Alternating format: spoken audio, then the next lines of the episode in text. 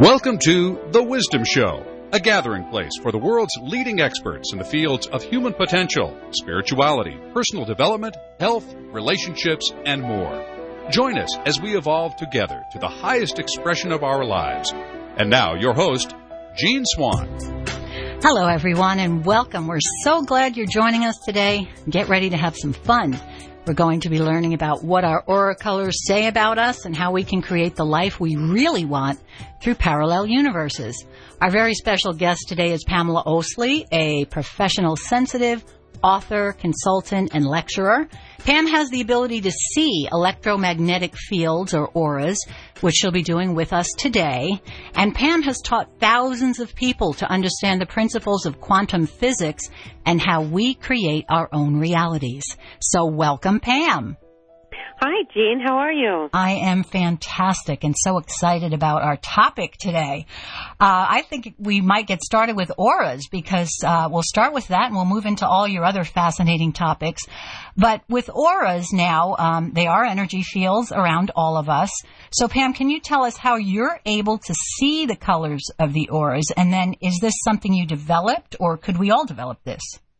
Well, I believe that all of us have the ability to see them and sense them, and I explain to people that even though people can't see them, we've all felt them. That's why we feel drawn to some people and comfortable around them, and other people we don't even want to be in the same room with because we're not liking their energy.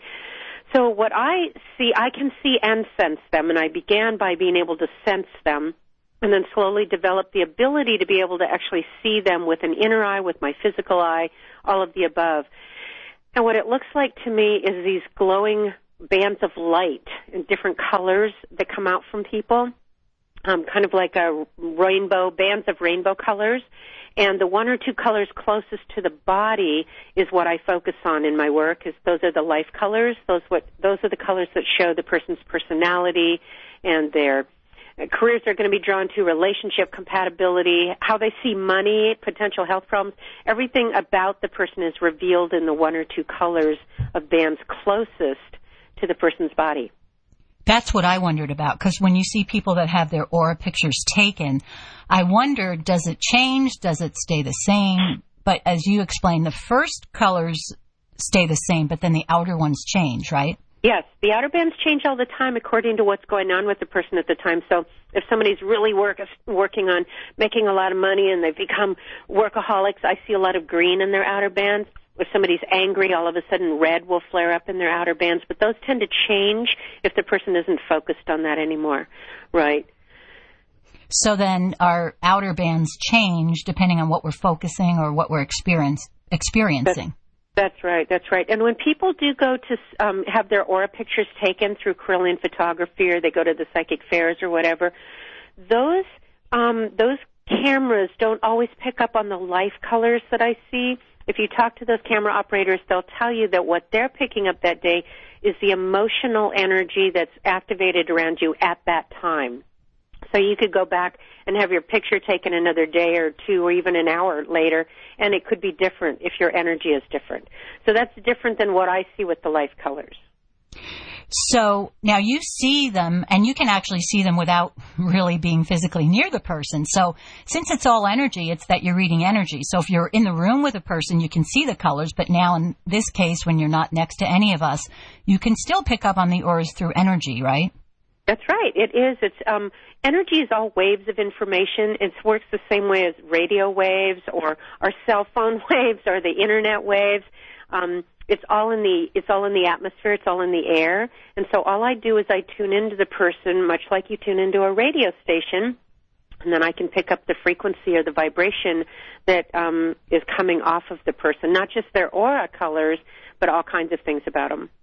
So you're picking it up with auras and you usually see colors. Other people pick this energy up in different ways, like through different senses, right? Absolutely. And you know what? I explain to people that we don't all see auras the same. I run into people that see the exact same colors that I do and other people see something differently. And I explain to people, you know what, we also taste food differently because I know that people are liking foods that I don't like. I know hmm. they can't be tasting what I'm taking, tasting. So it's the same with the aura colors.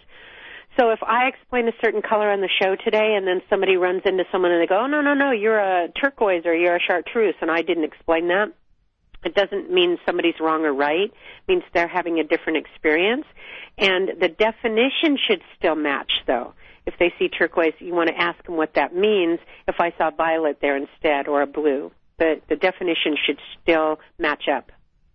So it's also important to point out there have been a lot of scientific studies proving the existence of auras. So for people who might say, well, I don't know if that's true, it's been proven right? Absolutely, yes. And actually, on my website, auracolors.com, A-U-R-A colors.com, there is a whole section in there about the science of auras, and there are physicists and biophysicists and chemists. There are all kinds of people and studies being done on these electromagnetic fields.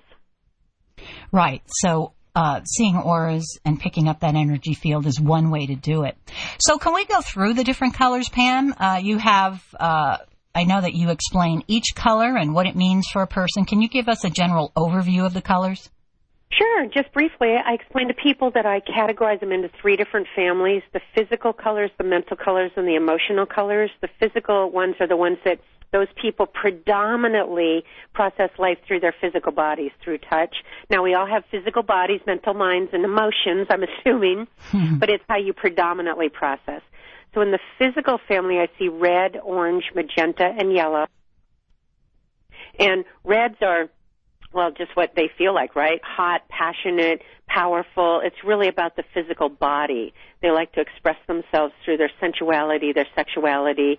Um, it's just, it's about being a physical animal on this planet, enjoying you know, all that physical life has to offer. So Madonna's a red, Russell Crowe's a red, Sean Penn's a red. You can see they're strong-willed, but they they also have hot tempers. So you see, we use that in our language, passionate and yet fiery and and uh, you know anger. hmm. um, and then we've got oranges. Oranges are the daredevils on the planet. Evel Knievel, Jackie Chan. Those are the personalities that need to put their lives on the line and have adrenaline rushes just to feel alive. So they're race car drivers and stunt people and they like to go bungee jumping and and jump out of airplanes and so they they're all about they're rescue workers anything that's extreme sports those are typically oranges and then magentas magenta personalities are the um well let's see Kramer on Seinfeld portrayed a magenta Andy Warhol's a magenta, so they tend to be a little bit on the unusual, kind of bizarre. They like to shock people. They like to be on the cutting edge, um, but it's still more about physical reality. They like to take physical reality and kind of twist it and make it odd. I know that magentas are the ones that created the purple mohawks and the body piercings and the tattoos. They started it, and then of course now that everybody else is doing it, they got to come up with something else. I usually see magentas in cities like San Francisco where they can kind of hide out. They don't do well in small towns because people just think they're too strange. Right. And Kramer's and a perfect have, example on that's Seinfeld. exactly right. A little outrageous, a little shocking, and, you know, they think nothing of it. Um, although they can be, tend to be loners because most people have a hard time being around their outrageous behavior. And then we have yellows, and I'm sure you have a lot of yellows listening to the show today. Yellows are the kids on the planet. They're playful. They don't look their age, perennial Peter Pans. They've got a sense of humor. They're here to bring joy to the planet, to help people heal, to help animals, anything about healing or creativity, but they're really here to enjoy life. And their theme song is basically they're the ones that know that if you can't have fun here, then what's the purpose to life? So I see them typically getting into either the arts, the creative, they're writers, artists, filmmakers, designers, or they get into the healing fields, massage therapists or doctors or veterinarians, or they get into the physical fields like uh, landscaping or construction or yoga instructors. Yellows like to work with their bodies, but again, they're big kids and they do like to laugh and they like to play. Yellows just have to kind of watch out for. In positive, they're very in power, meaning the positive side of yellows. They're usually the healthiest people on the planet and that's why they they know how to eat and exercise and all that. When yellows are out of power, the downside of yellows, they get in. They're very addictive personalities. So yellows have to be careful of drugs and alcohol and cigarettes and caffeine and overeating, sweets. Um, and they can get involved in, you know, just sitting down and watching TV all the time. They can get very lazy and procrastinate. But when they're in power, they're full of life and energy. They're like the little energizer bunnies. mm-hmm. So those are yellows. Then in the mental family, I see four different types of tans and then green. And TANs basically are the practical, analytical, logical. They process through data and information, and they they're very they're the more patient and detail oriented. They're the ones that have the patience to handle the details, where the rest of us are like, okay, come on, I don't want to have to focus on that. So TANs usually process step one, step two, step three, step four, and and people like you, Violet, you go 150, or Greens go, okay, one two, ten, come on, let's go. But we need TANs. They they typically are engineers, architects, computer operators, um, in anything that focuses on the details, and they're really happy doing that. And they like having the security and stability of a paycheck. And TANs are the ones that can stick with jobs their entire lives because they like stability and security. They can be cautious, but they're very grounded. So you get a sense of TANs, right? Absolutely. And then we have the greens. The greens are the type A workaholics on the planet. They're very driven. They're very intelligent, very quick. So TANs do one, two, I got it. Ten, let's go, let's go, let's go. Usually when you're talking to a, a green, they're like, uh huh, uh huh, uh huh. Get to the punchline, let's go, let's go. Come on, come on. I don't have time for this. um, they're very driven to get degrees and, or they're entrepreneurs. I see them a lot being CEOs of companies. They're in real estate. They're in sales. They're anything that makes them a lot of money, but they also have to be mentally stimulated. And if you're in a relationship with a green, you really have to respect them. They need to be able to respect their partners. Well, you get a sense, right? Donald Trump's very green. Bill Gates has got a lot of green. Barbara Walters is green. Even David Letterman is a green yellow combination. So you see they're very bright, very driven. Mm-hmm. And then um, in the emotional family, we have blue, violet, indigo, crystal, and lavender. And blues are big. You have a lot of blues listening too, and I've got blue in my aura too. I'm a blue yellow who's added violet. Blues are the loving, nurturing, emotional. It's all about love and being in service in the planet. The, some of the most spiritual of all the aura colors. Typically, they get into service positions like teaching, counseling, nursing. It's all about helping other people every blues song spoke to God when they were little. So blues, it's all about their spirituality. And blues are the number one most emotional color on the planet. So blues can watch commercials and tear up. Or if somebody else in the room starts crying, blues tend to go with them. They just cry right along with them. but blues, it's all about giving and coming from the heart. And blues are also the number one, besides um, indigos, blues are very, very psychic. They just know things. They don't know why they know it. So I always encourage blues to trust their intuition. And blues, it's all about relationships. Every blue wants to be in a loving, monogamous, committed relationship. I'm spending more time on the colors that I know are listening to your show. Are you um, picking um, up that energy? Is that what you're you're sensing yeah. it? Yes. Plus, I know that the the colors that are the most interested in metaphysical and spiritual concepts like this are blues, violets, indigos, crystals, lavenders, and then some greens, um, and a lot of yellows. So those are the colors that are most interested. Reds and oranges, um, they they don't believe in this stuff typically. It's like, yeah, I don't know. You got to prove it to me. They need to touch things to get it that it's really real. And magentas, of course, they're out there being outrageous, so they kind of don't. Tans usually they have to have another color in their oil, like a tan yellow or a tan violet, to believe in things like this. So anyway, yeah, there's a lot. You have a lot of blues listening to your shows because um, they're very spiritual. Right. And then we have violets, and you have violet in your aura too. Jean, I know you've got violet and yellow because I can feel it with a touch of blue in your outer band. So that's very loving, and blues are very, you know, committed to relationships. Mm-hmm. Violets are the visionaries on the planet. They're the ones that came here to help save the planet, to shift the consciousness of the thinking, to educate the masses, to help life expand and improve here. So I see a lot of violets getting involved in the media. They get involved in television, radio, performing, the arts, photography, filmmaking, directors, anything that reaches the masses through a form of media because all you violets have important messages to get out to the masses, which is funny because yellows can get insecure about it and go, whoa, wait a minute, maybe I can't do it because it's so big. Mm. Because what violets want to do is so big, they get accused of being unrealistic dreamers because the projects that you violets have to do is not the box.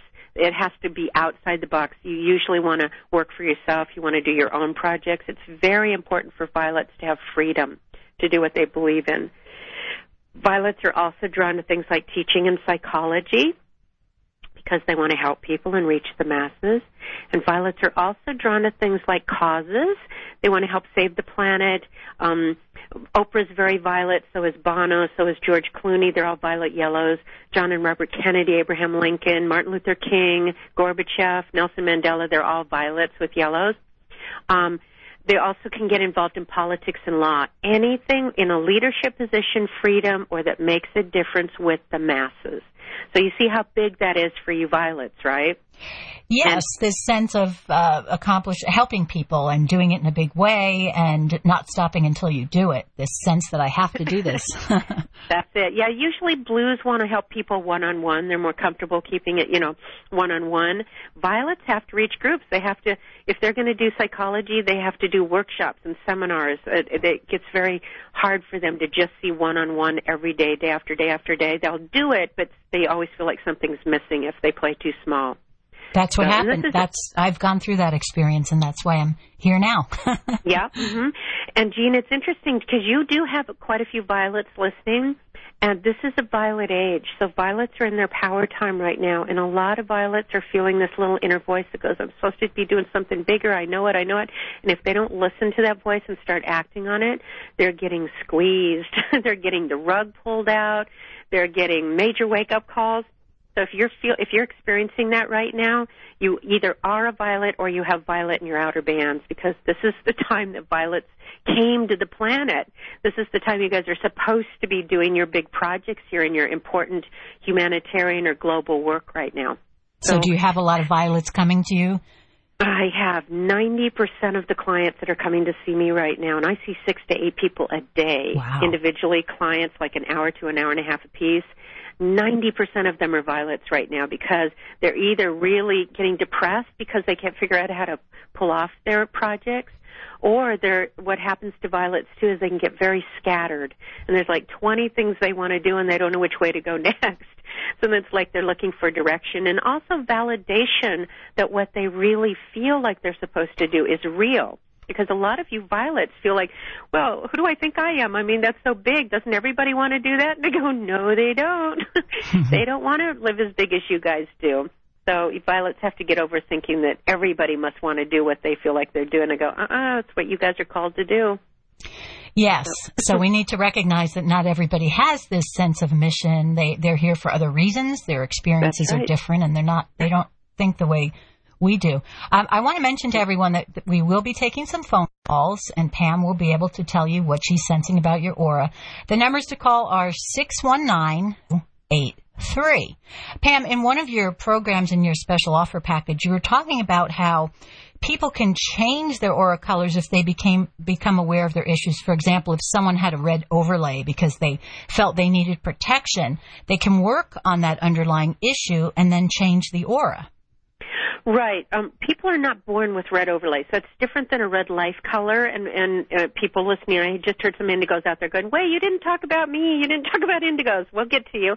Um, people are not born with red overlays. They they're that's usually put on. It's a protective layer that's usually put on in childhood because the person either felt physically, mentally, or emotionally abandoned, rejected, abused, or they had a life-threatening situation when they were a child it's from somebody that didn't feel safe here, like, oh my gosh, I, I shouldn't be on the planet. This is not okay.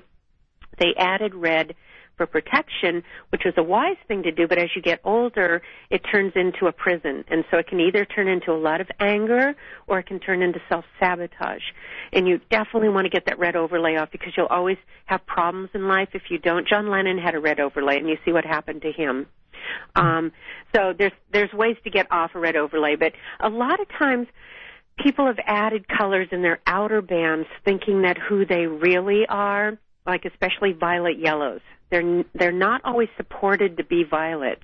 Um, or they're told, uh, "Don't be a yellow. You're too fidgety. You're making me crazy. You're all over the place. You're ADD." And so, a lot of parents try to suppress or control violet yellows. Not today's parents. I'm talking about some of the adults that, when they were younger, their parents didn't get who they were. So a lot of those people thought they were supposed to, especially violets, thought they were supposed to be tans and fit into the world and get a typical nine to five job and get a paycheck and raise a family and, you know, be in the box. and now they're experiencing a lot of unhappiness.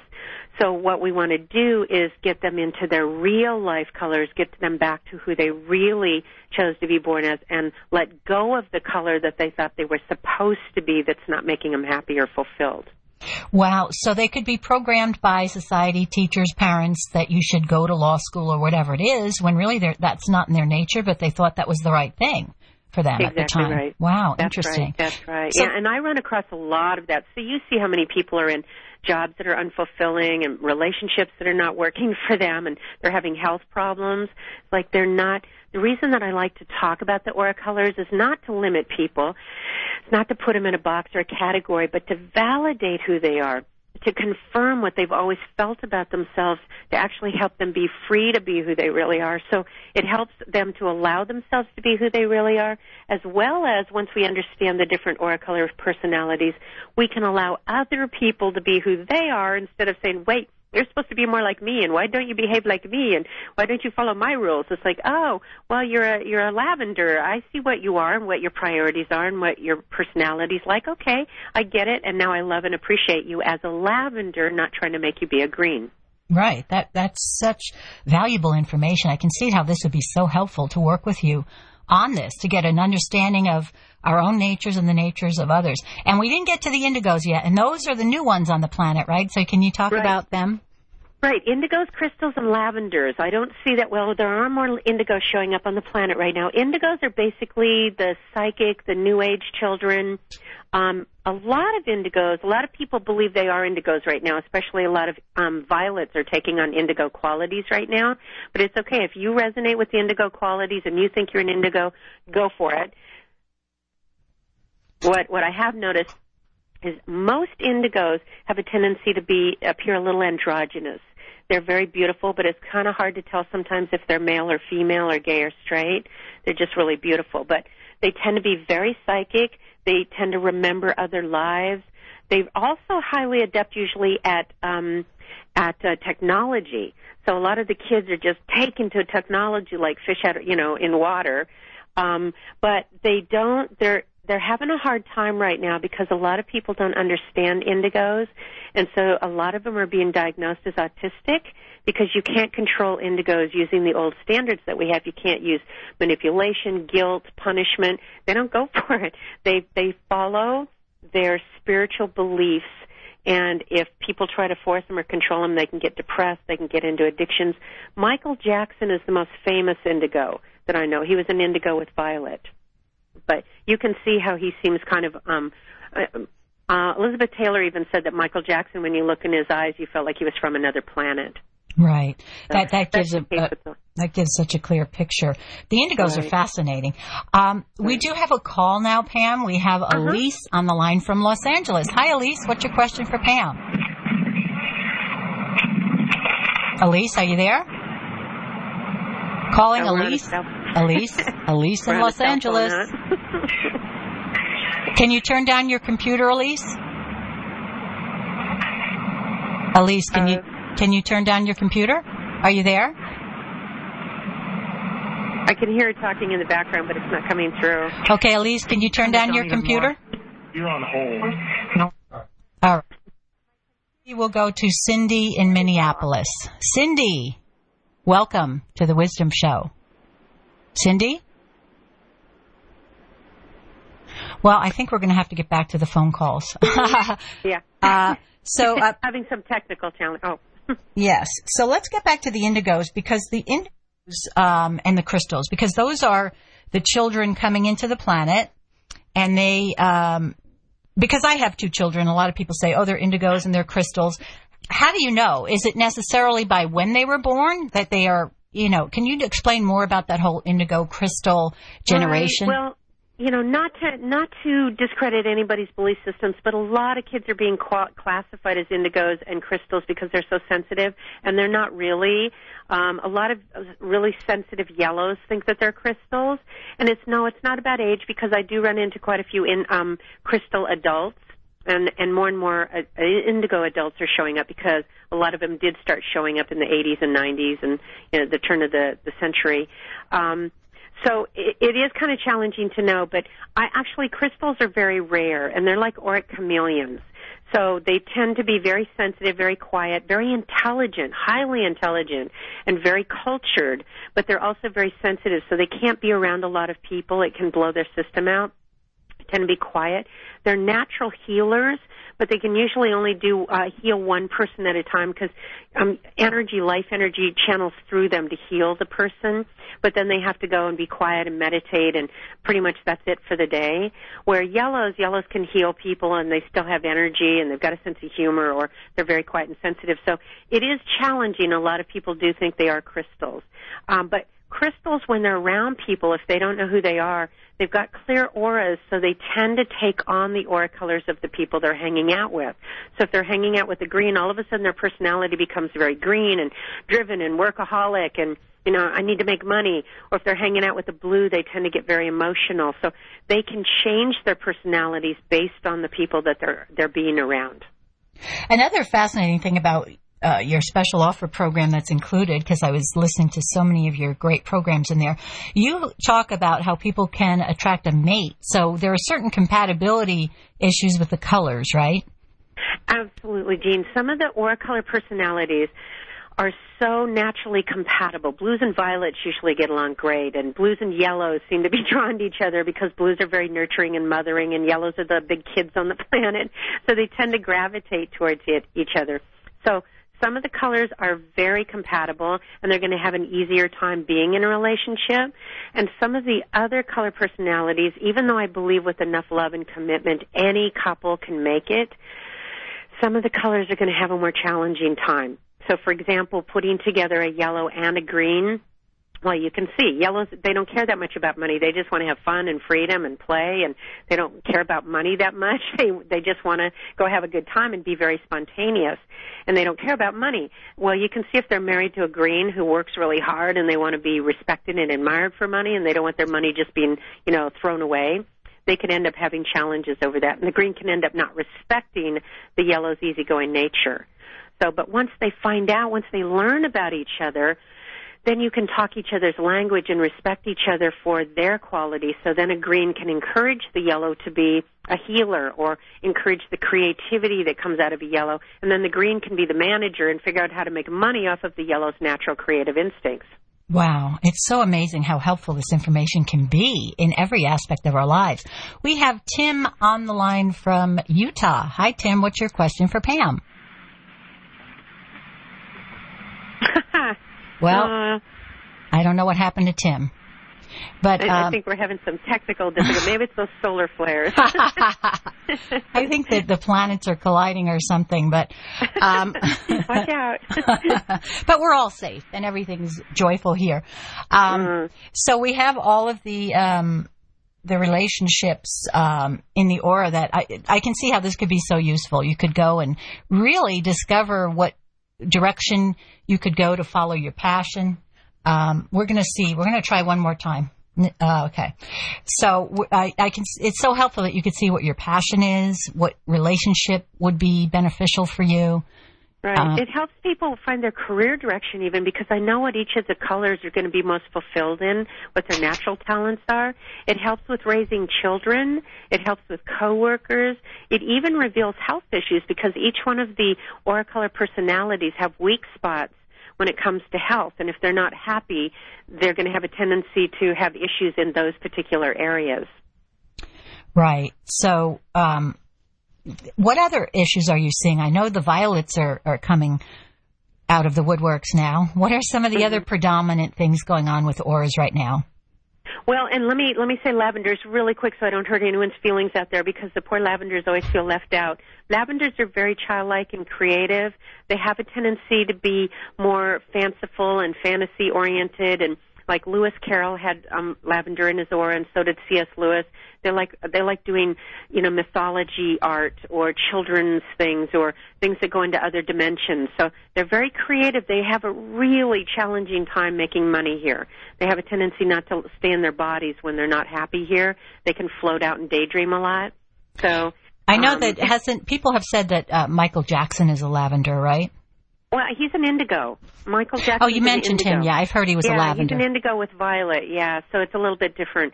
Um, I uh, lavenders. I've never seen a pure lavender. It's usually a lavender blue mix or a lavender violet mix. So at least they can function a little bit better. But they can have a challenging time being in physical reality if it's really harsh and you know and, and traffic and dirt and having to deal with money. So. um Anyway, so the other aura colors right now that seem to be having a really hard time are tans because TANs, their lives are about security and stability and practicality, and they've they've based their lives around their secure jobs. And you see how many people are losing their homes and their jobs and their their 401ks and their financial nest eggs, and so that's really disturbing a lot of TANs. So, and and it's tough because a lot of TANs don't come to see me, um, you know, to help it fix out because they just I don't know about psychics. I don't know if that's real. I do want to mention to people too before I forget, they can find out what their aura colors are. I have two different websites for free. People can go on to auracolors.com or lovecolors.com and take the aura quiz and then read all about themselves or watch all the videos that I've done and lovecolors.com even helps with relationships. You can meet other people, friends or, you know, love relationships and then you know what their aura colors are and you got a head start of knowing what kind of person they are. It is such helpful what, information. What do you have to click on for that? Oh, there we go. We have oh. a caller on the line right now. Are you with us? Yes. Hi there. Can you uh, tell us what your question is for Pam?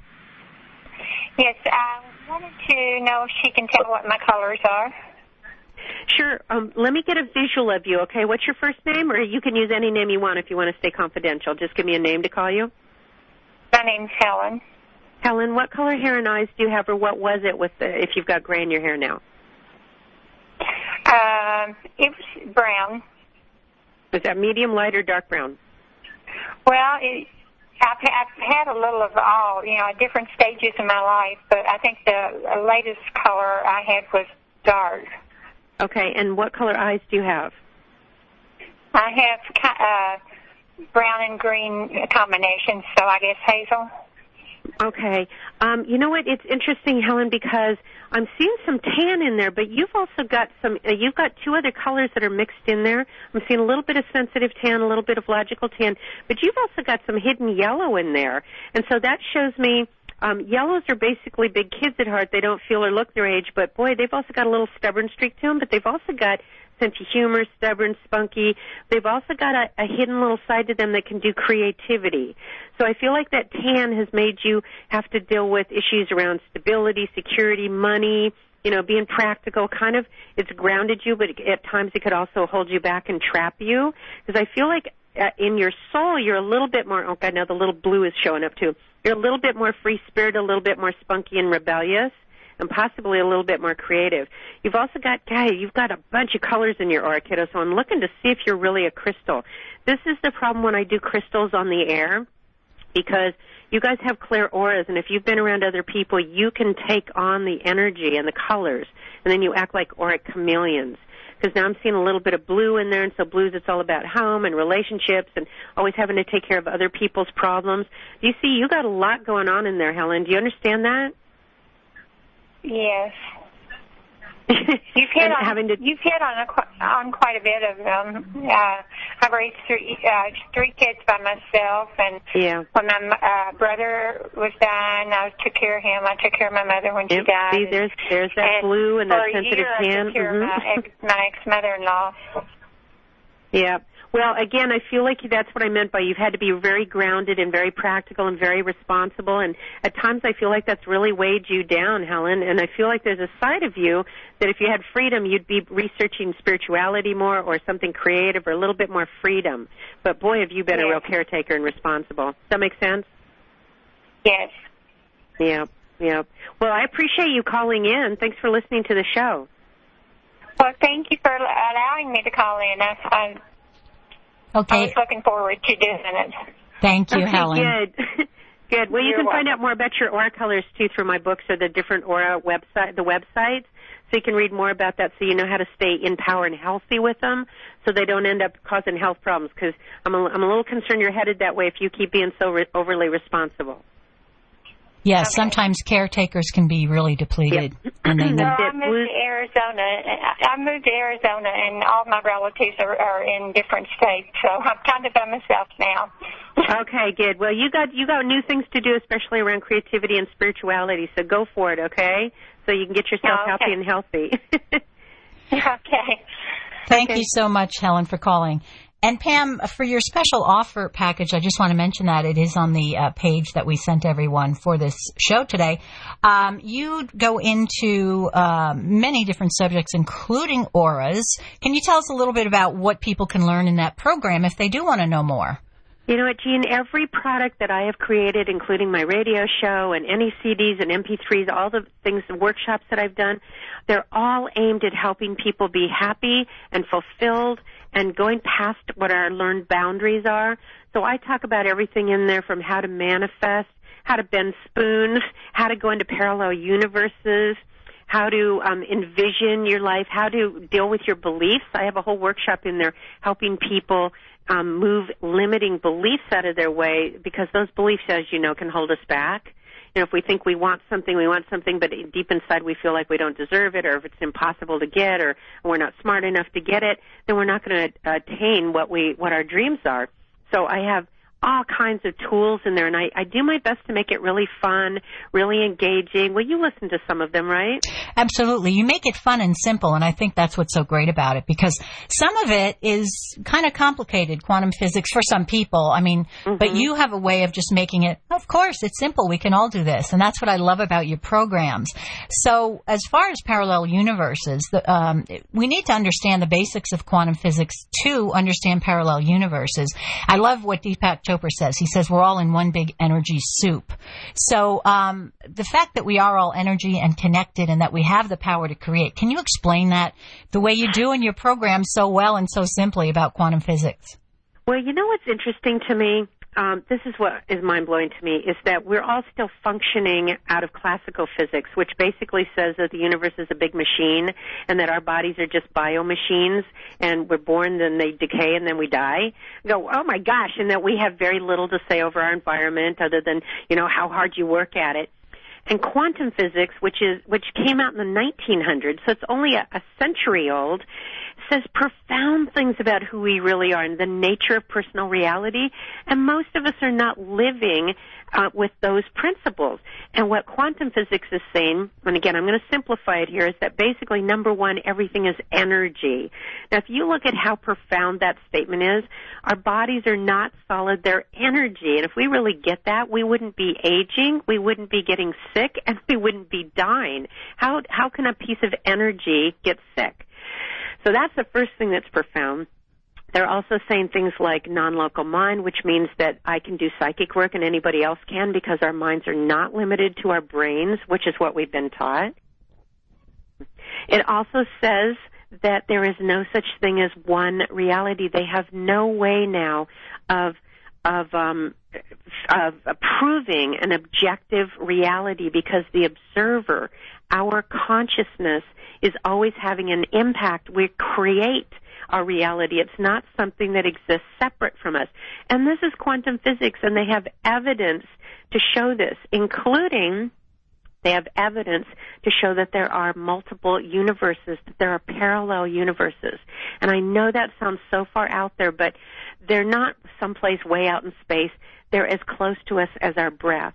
And the way that it works, and I, you know, I could discuss the physics of it of how they did the double slit experiment to prove that this is the case, but we won't go into that in this quick show here. Um, basically, what they're saying is, if for every choice that you ever made, let's say as simple as, um, you know, you decided to marry somebody in high school, and then another aspect of you didn't marry that person in high school. Both of those yous are having completely separate, unique lives, but they both exist.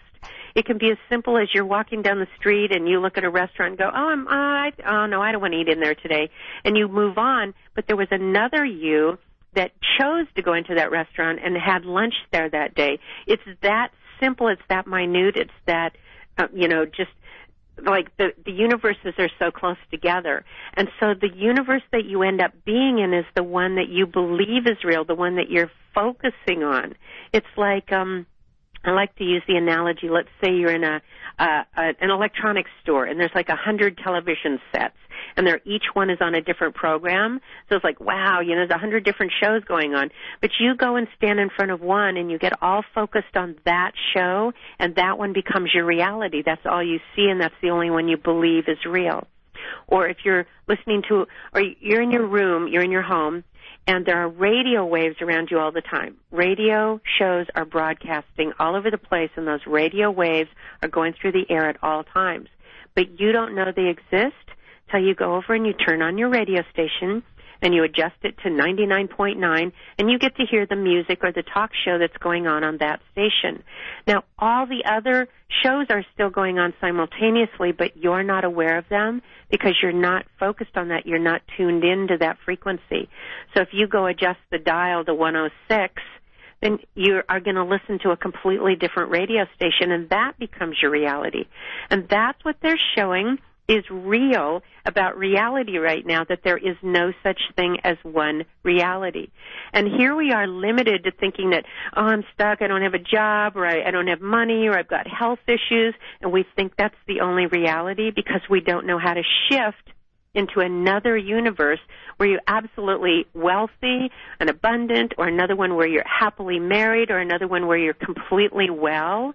It's amazing, and they have evidence of this in, in quantum physics. Don't you feel like that's amazing that we're not living with that? Absolutely. It, quantum physics talks about the field of possibilities and that everything is simultaneous. And a lot of us understand that concept, and people have read about it. But to actually live it, I mean, you you actually do live it, Pam. I do. so I do. Tell I us how I you do actually, it. I have actually created. Okay, I'll give you an example of how I've done this actually changed my life dramatically by doing it. Um, uh, one day, years and years and years ago, I really had this thing I wanted so badly. It was actually to be in a relationship with this person. He wasn't going to have anything to do with me. No way. Uh-uh, you're not my type. You're a blonde. Get out of my face. No way. No way. And then he picked up from the West Coast and moved to the East Coast and get, you know, no, not going to happen. No way. I'm not interested. And I had learned about parallel universes now watch all these all people out there going, wait, wait, wait, you can't control somebody else. And they go, you guys, I didn't control anyone. I went into another universe where he was in love with me. And so what I did was I meditated and I if if any of you guys have seen the movie um Somewhere in Time, Christopher Reeves does this in the movie, or if you've seen the movie Frequency, it's about parallel universes. It's amazing that Hollywood well, I should say some of the writers, the violet writers in Hollywood, have been writing about things like this in Star Trek and all kinds of things, but we we just think it's fantasy or science fiction. So I sat down and I meditated and I imagined going into a different universe. I just imagined myself I did it by seeing myself going through a a membrane, like I was going through a, a uh, um, a curtain. I parted the curtain and went into a different universe. I went, well, no, not quite this one. It's not where this is not where the two of us are together. So I kept going until I felt like I was in a universe where we're absolutely in love with each other. We were a couple. We were happy.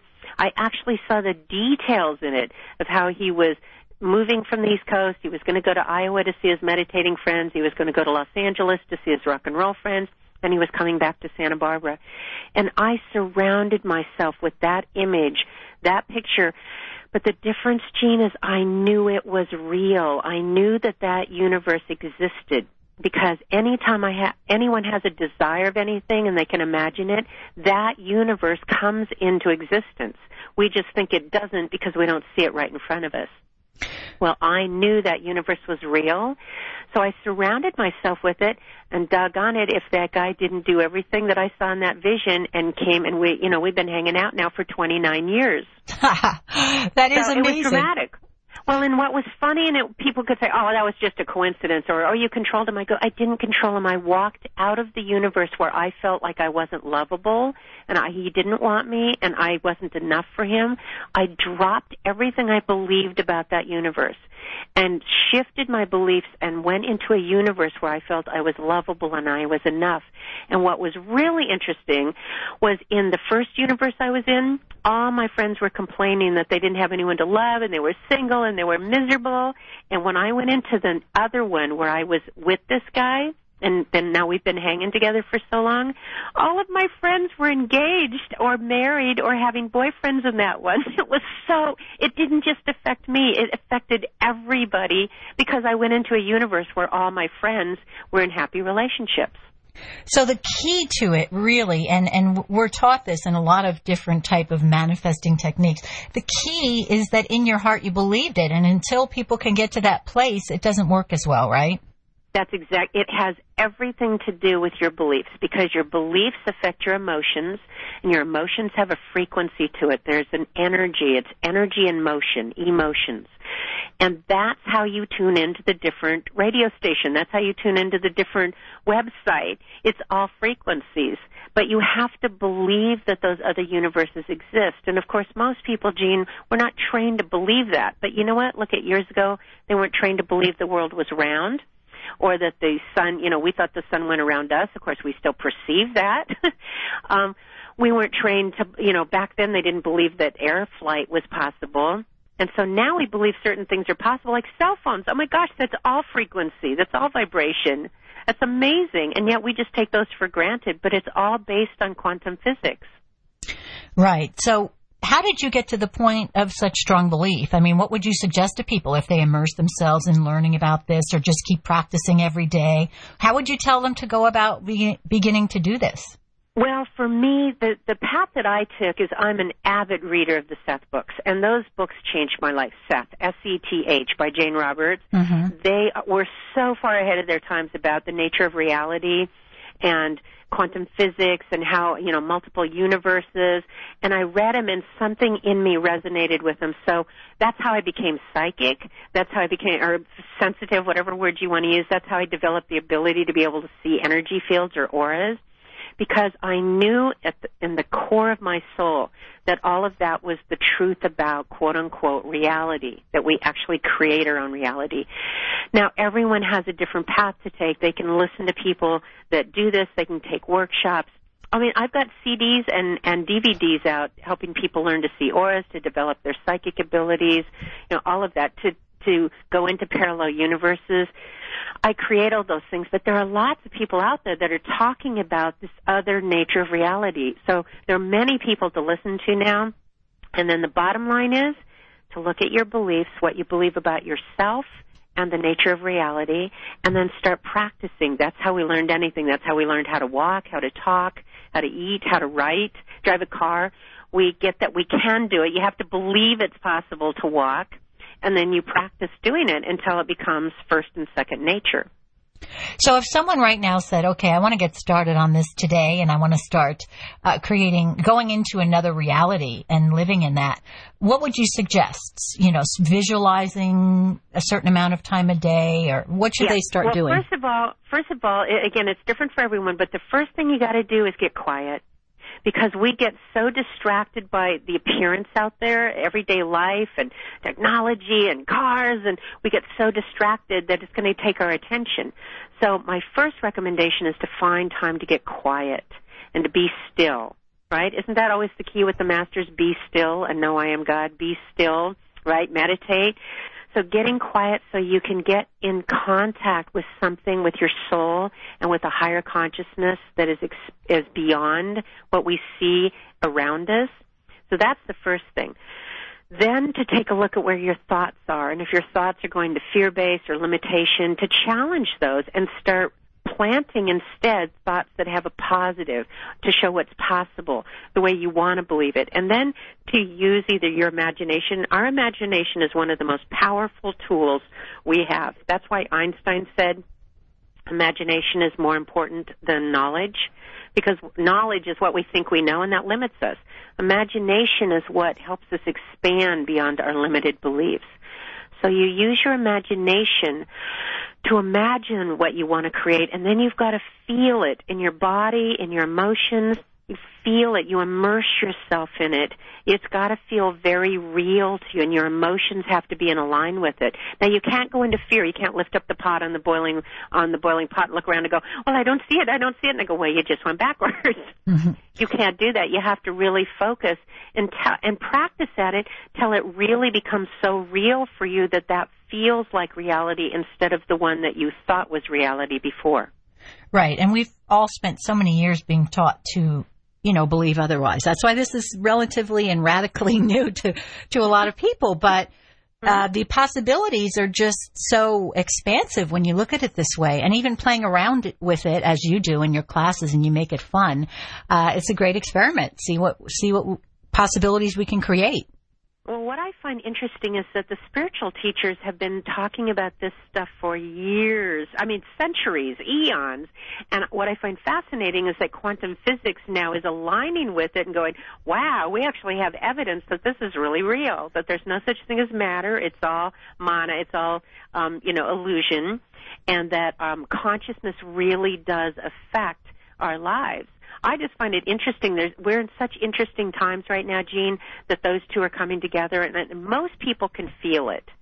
And if they're not feeling, if they're not researching this and seeing what's going on out there, most people are feeling either stuck or depressed or they feel like something's wrong. They want to change their lives.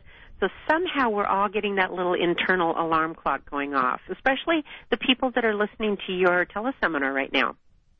Right. People are feeling that they want a change. They want to try mm-hmm. new things. They're not really mm-hmm. satisfied. I mean, in this, with the state that things are in and what people are going through, they're looking for alternatives.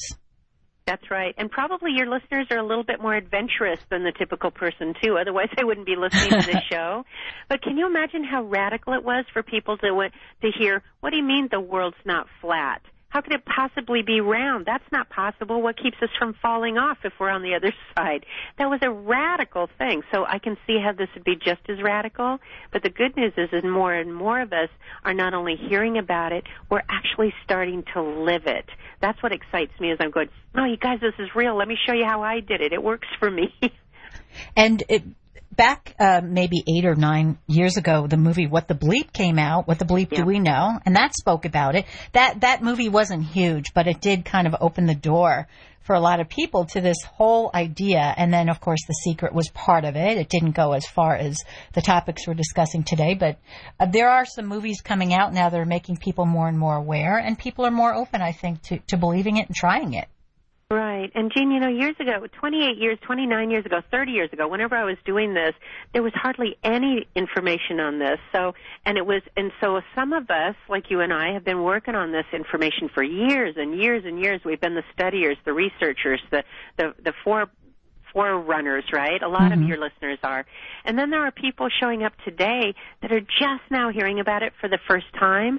But I feel like we're opening doorways. They're going to have an easier time getting it faster because a lot of the hard work is already done and there are more and more resources out there for them now to hear about it. Yes, in this field and alternative health and every mm-hmm. every positive area is really growing with the information you can have, the tools you can buy.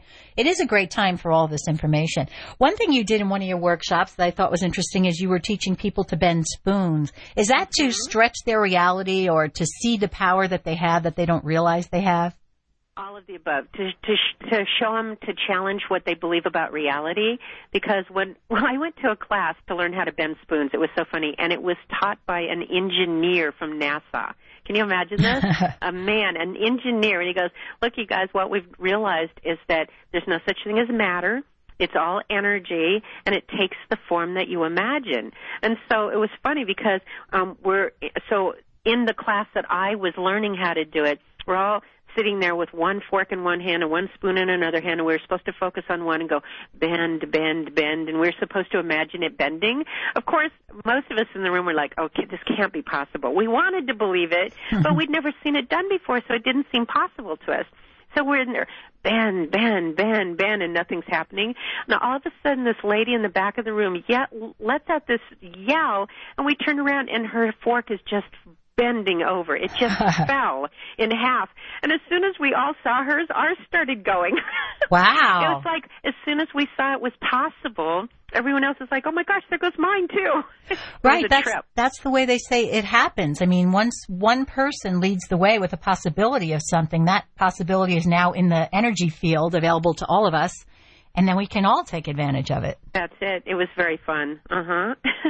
And as far as the creation and the parallel universes, the, the emotions are really important, right? We can picture it and think about it and want it, but how important do you feel it is to really feel the emotion that it's real? Emotions are you know you can't just think something because if you're thinking so you know what a, a riptide is right? Where the waves are going it looks like they're going to the shore but there's an undercurrent underline that's pulling it back. Right. If your thoughts are going okay i imagine it i imagine it i imagine it but you, inside your emotions are going but i'm afraid or it's not possible or uh, you know what if i get in trouble for doing this? or you know i don't deserve it. Your your feelings are not in alignment with it. It's not going to happen or you're going to it's going to work it's going to take a lot more work to get there. So the emotions, the energy, and by the way, your thoughts affect your emotions. It's not the other way around. It's not that you have a feeling and then you think. Your thoughts are, always preclude your emotions. They trigger your emotions, whether you're aware of your thoughts or not. That's what creates your emotions. So once that energy and motion is in alignment with your imagination and your thoughts and your beliefs, that's when everything happens very easily. Right. So the emotions and the thoughts have to be lined up. And mm-hmm. I would mm-hmm. highly recommend you've seen it happen. I see it all the time. And you know, a lot of people that are listening, they've done things like manifest parking spaces, you know, or they think about somebody and the phone rings and it's them, or they think about somebody and they run into them. We've all had certain experiences. But um I'm going for more and more experiences. Have you have you heard Deepak's uh, analogy about the five levels of consciousness? About manifesting ice cream? No, tell us about oh, that. Oh, really quick, this is so cool. So, okay, now on level, there's different levels of manifesting. Let's say you have the desire to have ice cream. Now, level one, consciousness, which is where most of us live right now, the most of us think this way. If you want ice cream, you got to go out, you got to apply for a job, you get a job, you work hard, you make the money, then you get in your car, then you drive to the ice cream store, then you give them your hard-earned money, and then you get the ice cream, right? That's level one. There's a lot of effort and a lot of action involved. Level two uh, consciousness thinking is you have the thought of, oh, guy, I really would like to have some ice cream, and all of a sudden there's a knock on, a do- on your door, and your friend has just driven by and gone, oh, I was just at the store and I bought this ice cream, and all of a sudden I thought about you. All of a sudden the ice cream's there because of friends, so there's synchronicity. That's a level two consciousness, right? The ice cream showed up for you more effortlessly. Level three consciousness is you have the desire for ice cream and you go to your freezer and you open it up and it's there and you go, whoa, I don't remember buying that. And all of us have had experiences for sure of one, occasionally of two, and once in a while level three. Then level four consciousness is um, you have the desire for ice cream and you open your hand and it's there. Wow. And level five um, consciousness, consciousness level five is you have the desire for ice cream, but you realize that it's all energy and you and the ice cream are one. Now, most of us don't want to go to that level because we've already been there. That's where we came from. We wanted to have the experience of tasting and, and feeling and having ice cream. Right. But so you have to you have to know certain your beliefs have to reach a certain level of understanding about reality to go through those different levels of consciousness. So how quickly the ice cream manifests or how easily it comes to you is dependent on how strongly you believe and trust. Is that right? Well, what you believe about reality too. It's not even. It's not like you have to work really hard at it to be strong with it. It's you just have to have such a knowingness. Like you know, some people. How hard is it for you to believe you can get in a car and drive, right? Mm-hmm. It's not hard, but if you had the belief that, well, I don't know if that's possible, or, you know, maybe I really can't do it, or what if I do drive and something bad happens? Now, how easy is it going to be for you to get in your car and go drive? So it's about your beliefs, and if you believe it's easy, if you believe it's hard, if you believe it's going to take a lot of work, if you believe it's going to take time, and boy, that's another whole conversation someday, Jean, because time also doesn't exist. It's something that we've made up to be able to experience things one bit at a time. Um, but you can quantum leap time time travel, and I don't mean you can fold time. You can have things happen very quickly. If time was the determining factor. It would take everybody the exact same amount of time to make money, the exact same amount of time to fall in love or to meet their special person or to heal their bodies. Time doesn't change, you do. Your thoughts and beliefs change. Right. So as you talk about uh, time not existing, as I understand it, it's that everything is happening simultaneously, but because we're in this physical body, we are slowing down the vibration to experience it more slowly. Um, that's what it looks like. That's how we believed it. But I'll tell you something. I think it's more that we focused on. We believe that time exists, so we can have the moment by moment experience. Let's put it this way: you go to a movie, you watch it frame by frame by frame, so you can have the experience. But somebody could hand you the entire movie on a spool of, of film, right? A reel of film. They could hand you the whole thing and go, "Look, here's the whole movie right here." So it already exists we just run it through, through the projector so we can experience it. So yes, we slowed down the vibration in our thoughts and our beliefs, but we don't have to do that. We can speed it up. We can even change movie films if we want to. it's just that we believe that we're victims of it. We're at the effects of time and we don't have any control over it. But Einstein messed with that one when he talked about relativity. General relativity and time space, it's all, it's, there is, it's all it's relative to who you are. It is not a set, rigid standard of something. And it's also, relative to you. And also cause and effect, those laws have been outdated by the studies of quantum physics. That's exactly right. Is that a trip or what? we don't have to be bound by cause and effect. We can go beyond it. As the, all right. the things that you've been talking about today are about going beyond that going beyond how how we've been trained to think. It's not a flat world. The sun doesn't go around us. We go. Do you know what I mean? It's it's changing our perception, and that brings up an important point. The reason that we think things are solid is because we've been trained to perceive energy that way. It's all our perception. But it's not the truth about reality, and once we learn the truth about it, we don't necessarily perceive things the same way. So right now, don't we perceive that the earth is not moving, and yet science is telling us that the earth is spinning really fast? We perceive that the sun comes up and goes around us, and yet we've been told by science that that's not it at all, that we're revolving around the sun. But that's not our perception.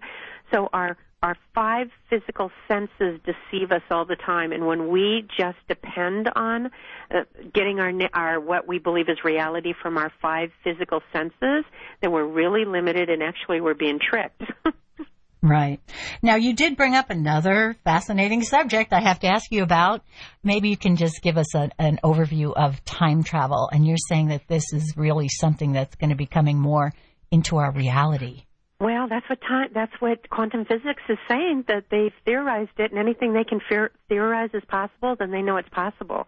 So teleportation, time travel, you know, we do it all the time. We just don't call it that. We do it in our consciousness when we finally get, you know, because we think about our past and it can become very real, all of a sudden we're so there that we forget where we are, or we can imagine our future. Oh my gosh, I'm going to have this conversation with somebody and I'm really scared, and we're so in that moment, we're not in a present moment. So we do it with our thoughts all the time, but according to quantum physics, since we are all just energy, they see that it's totally possible that we're going to be able to time travel. Now, for those people that go, um, well, wait a second, that's not possible because of what they call the grandfather paradox. And what that says in general is if I can go back in time and kill my grandfather, not that we're talking about killing in this, um, kill my grandfather, then that means my dad never existed, which means I couldn't have been born, so I don't exist to be able to go back and kill my grandfather. and so that was the grandfather paradox. They go, ah, now you know how they've gotten through that one? They've discovered parallel universes.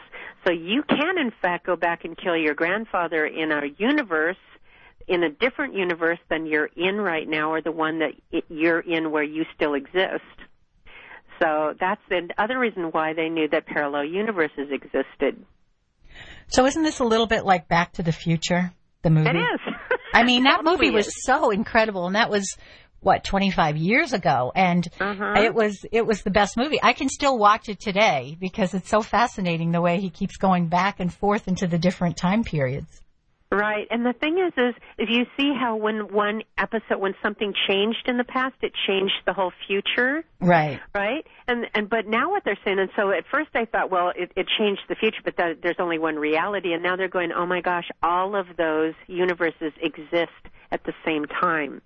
So the one where Marty McFly ends up with his girlfriend in one, the one where he ends up, you know, the universe where there was all oh, Biff was running the whole thing and there was trouble and it was a bad dark place. That one actually still exists. it's just that that Marty's not focused on that one anymore. Right, right.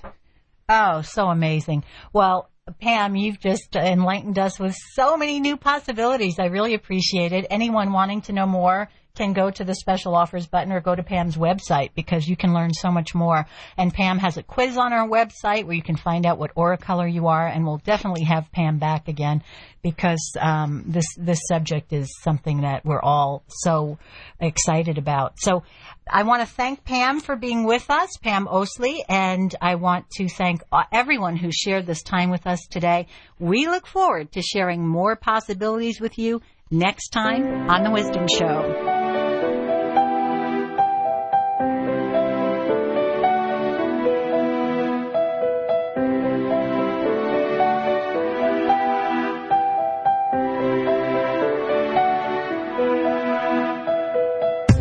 Thanks for joining us. Be sure to visit us at thewisdomshow.com for access to archives of previous shows and special discount packages offered by our world renowned experts. Thanks to InternetAudioHub.com for our state of the art broadcast sound. InternetAudioHub.com is available for all of your Internet audio needs. We look forward to joining you next time on The Wisdom Show.